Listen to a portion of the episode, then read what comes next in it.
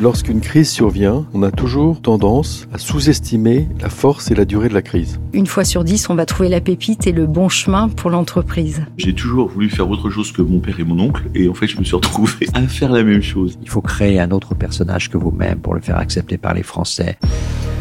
Depuis 20 ans, j'interroge pour Radio Classique les dirigeants économiques français sur leur actualité, mais à côté en off, ils me racontent les coulisses des grands événements auxquels ils ont participé. Ce sont ces moments de vie, ces expériences souvent inspirantes que ces femmes et ces hommes viennent partager dans ce podcast.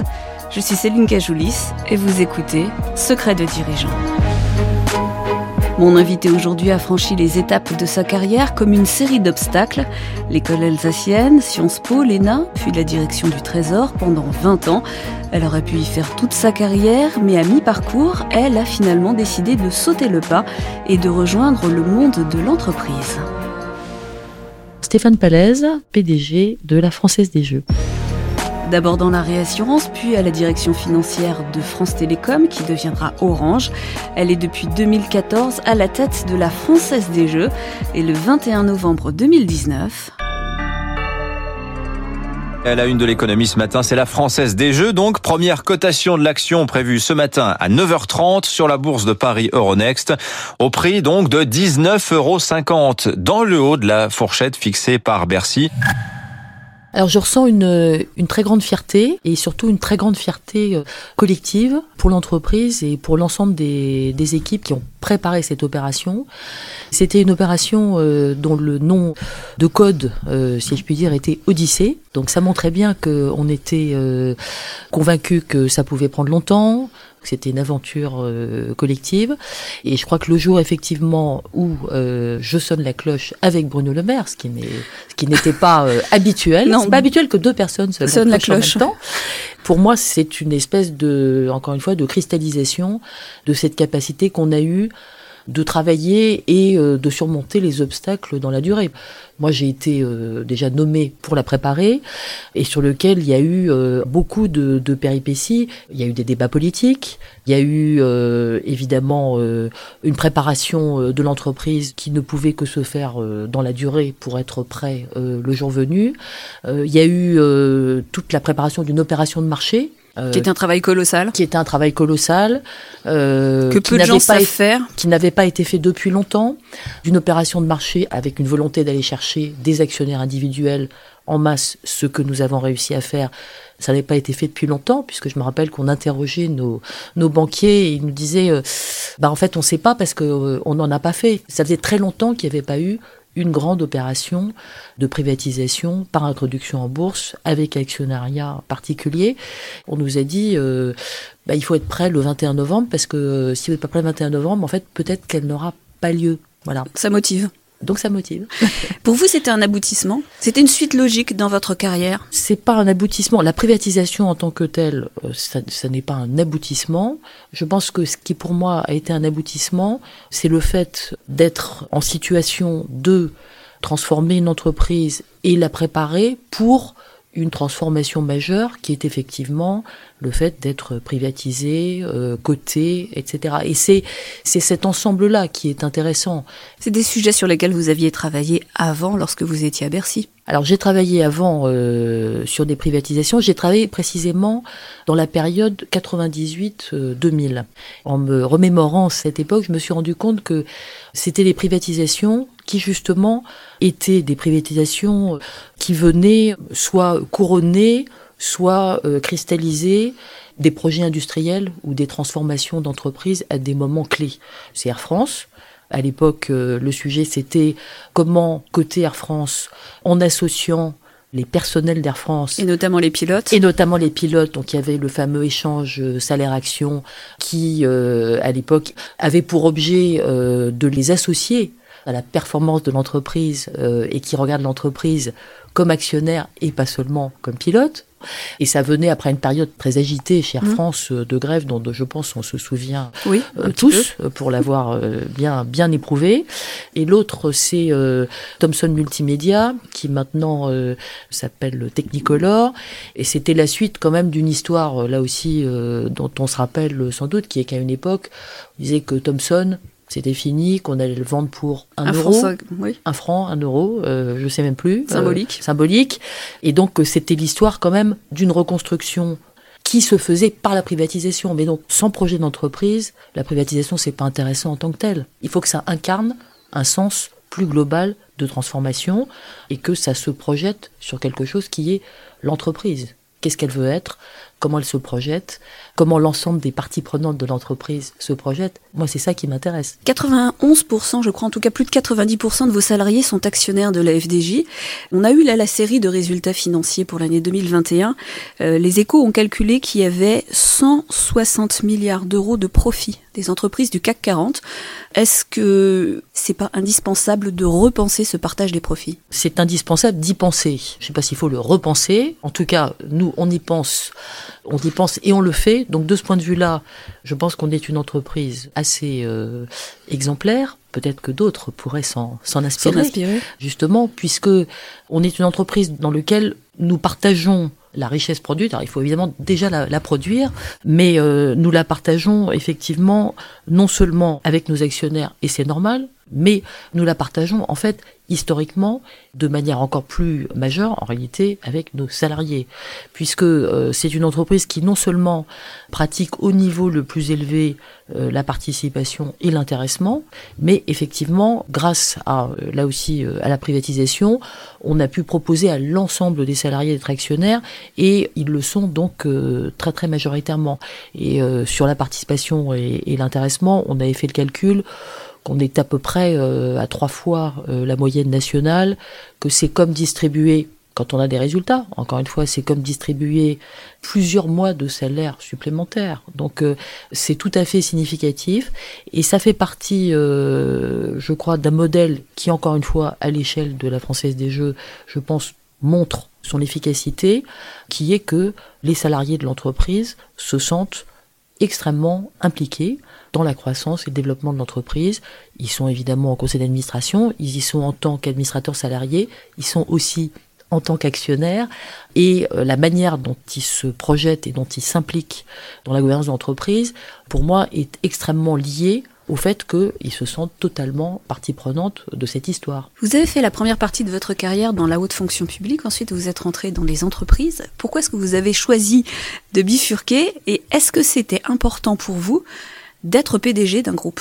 Moi, j'ai fait effectivement euh, 20 ans de ma carrière euh, donc au ministère de l'économie et des finances, mais je crois que ce qui est important de dire, c'est que en allant dans ce ministère et notamment à la direction générale du Trésor, c'était un choix d'être évidemment active dans l'État pour l'intérêt général, mais c'était un choix d'être active dans la sphère économique et avec les acteurs économiques. Le début de ma carrière, c'était une époque un petit peu bizarre puisque c'était 84, c'était le contrôle d'échange. Donc euh, voilà, mais en fait le contrôle d'échange, bah, ça consistait quand même à voir euh, des entreprises et à voir avec elles comment, malgré le contrôle d'échange, elles allaient pouvoir continuer d'investir euh, à l'étranger, malgré des règles qui étaient extrêmement strictes, puisqu'on se rappelle qu'on était quand même en crise euh, sur le plan financier. Donc euh, moi, ce qui m'a déjà beaucoup euh, motivé, intéressé dans ma carrière à Bercy, c'est le fait d'être dans le monde économique et d'être sans arrêt, en réalité, Au contact. euh, au contact et dans l'interaction avec les entreprises.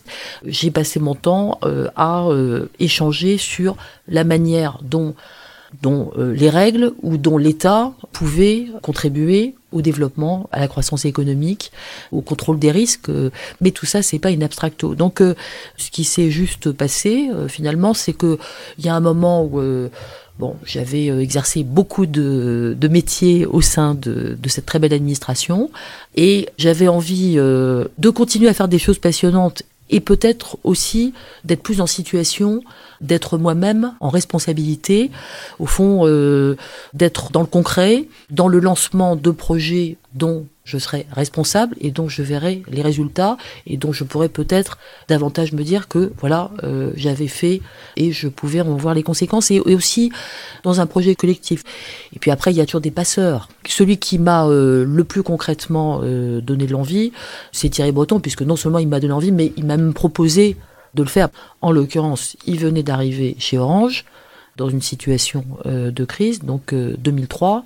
Mais c'est pas c'est pas par hasard, c'est parce que ce que j'avais fait avant Et le moment où j'en étais euh, dans ma réflexion me conduisait à avoir envie, peut-être effectivement, de sauter le pas vers le monde de l'entreprise, pas en opposition par rapport à ce que j'avais fait, mais plutôt pour être davantage en responsabilité. Vous avez beaucoup évolué dans des univers plutôt masculins. À Bercy, c'est quand même très réputé pour être un univers où il y a beaucoup de messieurs et pas beaucoup de, pas beaucoup de femmes. Ça s'est amélioré. Ça s'est amélioré, mais pendant très longtemps, ça restait, c'est resté un, un bastion. Est-ce qu'être une femme dans un tel environnement, c'est un avantage ou c'est un inconvénient? Je vous demande ça parce qu'il y a des femmes qui aiment travailler avec beaucoup d'hommes qui aiment l'espèce de syndrome de petite princesse au milieu. Comment vous avez vécu cette période-là de votre carrière? Alors le syndrome de petite princesse, je ne le connaissais pas et je crois que je ne l'ai jamais connu. Donc euh, voilà, on va tout de suite mettre ça euh, de, côté. Quand je suis arrivée à la direction du Trésor, c'est vrai que c'était un univers très masculin et probablement à certains égards macho, sans forcément euh, le savoir, comme souvent d'ailleurs, mais un univers, un univers d'hommes travaillant beaucoup, avec des femmes euh, s'occupant euh, de leur vie de famille. Bon, donc euh, c'était clair et j'allais dire ça m'a pas, ça ne m'a pas gêné en tout cas au départ, au sens où en fait moi j'étais bah, je suis là, j'ai euh, une grande capacité de travail, ça m'intéresse et donc j'y vais. Je me suis pas tellement posé la question euh, de savoir si c'était bien ou pas. Je me suis juste dit que euh, c'est ça que j'avais envie de faire et que donc euh, il n'y avait pas de raison que je n'y arrive pas. Donc d'une certaine manière, ça m'a protégé contre quelques syndromes que ce soit. J'ai peut-être vu les inconvénients plus tard et notamment euh, quand j'ai commencé à avoir des enfants, un petit peu plus tard, où j'ai réalisé que pour le coup, c'était pas euh, la chose la plus euh, naturelle peut-être euh, dans cette dans cet environnement, mais ça m'a pas empêché de le faire. D'une certaine manière, je me suis pas tellement posé la question de des avantages, des inconvénients, et je pense que ça m'a protégé peut-être contre des craintes, des peurs, etc. ou des interrogations Des interrogations, et, et tant mieux. Qu'est-ce qu'il faut selon vous pour être une bonne dirigeante? Pour être un bon dirigeant. Je pense que la première qualité d'un dirigeant est qu'il faut maintenir dans la durée. Je dis ça parce que je pense qu'il y a toujours un danger pour les dirigeants à ne pas maintenir ça dans la durée. C'est euh, la capacité d'écoute, de remise en question, d'écoute de gens différents, de capacité à, à être entouré de personnes qui ne lui disent pas forcément ce qu'il attend. Donc pour moi, ça c'est une qualité essentielle et c'est celle qui vous permet sans arrêt de vous renouveler, de ne pas vous enfermer dans vos certitudes et euh, de ne pas croire qu'on a toujours raison. Après l'humour, l'humour, je pense que c'est ce qui aide euh, de manière générale dans l'exi- dans l'existence. Ouais, Ça désamorce des situations aussi. C'est ce qui désamorce ces situations, c'est ce qui permet aussi euh, d'être distancié par rapport à soi-même. Je pense que c'est très important de pas trop se prendre au sérieux. Enfin, en tout cas, euh, euh, moi, je le, je, je le pense profondément. Et, euh, et oui, c'est ce qui permet aussi dans la vie de gérer des situations difficiles. Parce que parfois, euh, enfin moi j'ai, je, je pense que l'humour c'est c'est ce qu'il y a de meilleur quand on est en crise. C'est pouvoir gérer des crises, c'est aussi c'est énormément aidé et facilité par sa capacité à avoir cette distance euh, tout en étant extrêmement sérieux. Donc euh, oui, l'humour euh, très important. Pour terminer, j'ai quelques petites questions. Est-ce qu'il y a eu des rencontres qui vous ont marqué? Bien sûr, beaucoup de rencontres. La vie, elle est vraiment, euh, elle est faite de ça et elle est inspirée euh, par euh, par la richesse des gens qu'on rencontre. Donc euh, dans les gens que j'ai rencontrés euh, directement avec qui j'ai travaillé, alors je vais peut-être commencer par quelqu'un euh, auquel je repensais récemment parce qu'il était d'origine ukrainienne, qui est Pierre Bérégovoy. Pour moi, c'est une rencontre euh, qui m'a marqué, justement parce que c'est quelqu'un qui était incroyablement différent de moi, parce qu'il avait vécu, par ses origines, par son parcours politique, et qui m'a appris énormément sur euh, cette capacité d'interaction avec les gens et de ce qu'on en retire comme richesse. Dans les personnes qui m'ont marqué et qui me marquent toujours aujourd'hui, certainement Christine Lagarde, parce que là aussi, c'est pas par hasard. C'est intéressant parce que c'est quelqu'un qui est un mélange public-privé, donc euh, ça, ça peut, ça peut inspirer. Euh, et c'est quelqu'un qui, euh, je trouve, est une combinaison d'intelligence classique, de capacité de travail énorme, hein, et d'intelligence des situations et de relations et, d'élégance euh, humaine. À tout point de vue. À tout point de vue. Donc euh, bon, ça c'est assez, c'est assez inspirant. Surtout, elle donne l'impression d'avoir réussi tout ça sans que ce soit forcément très compliqué, alors qu'effectivement c'est une grosse travailleuse. C'est une, c'est une, femme qui est une travailleuse acharnée et qui tout, tout ça c'est du travail, mais la capacité à utiliser cette force de travail et à la mettre dans cette relation avec euh, des écosystèmes assez différents qui n'étaient pas forcément toujours euh, favorables euh, au départ. Ça, c'est une, c'est une grande, une grande leçon, je pense. pour tout le monde. Quel conseil donneriez-vous à, un homme qui veut à la fois réussir sa vie professionnelle et sa vie privée? Mais je lui dirais que c'est possible, que c'est possible. Et donc, justement, il faut faire attention aux deux, penser aux deux. En général, ça se fait à plusieurs, euh, c'est-à-dire avec euh, sa conjointe, son conjoint, mais que bien, bien entendu c'est possible, donc je l'encouragerais euh, à suivre cette voie. Est-ce que c'est difficile de réussir à faire l'arbitrage entre qui fait passer sa carrière en premier par rapport à l'autre? Parce que c'est compliqué d'avoir tout le monde au même niveau en même temps Moi je me, je me suis jamais posé cette question en fait. ça peut arriver qu'on ait ce type de choix, mais je pense que justement quand on pense que on peut concilier vie professionnelle et vie personnelle au sein euh, d'un couple, bah, c'est une question qu'on arrive à résoudre pas selon des principes établis au départ, mais parce que euh, à un moment, c'est telle solution qui paraîtra meilleure pour les deux.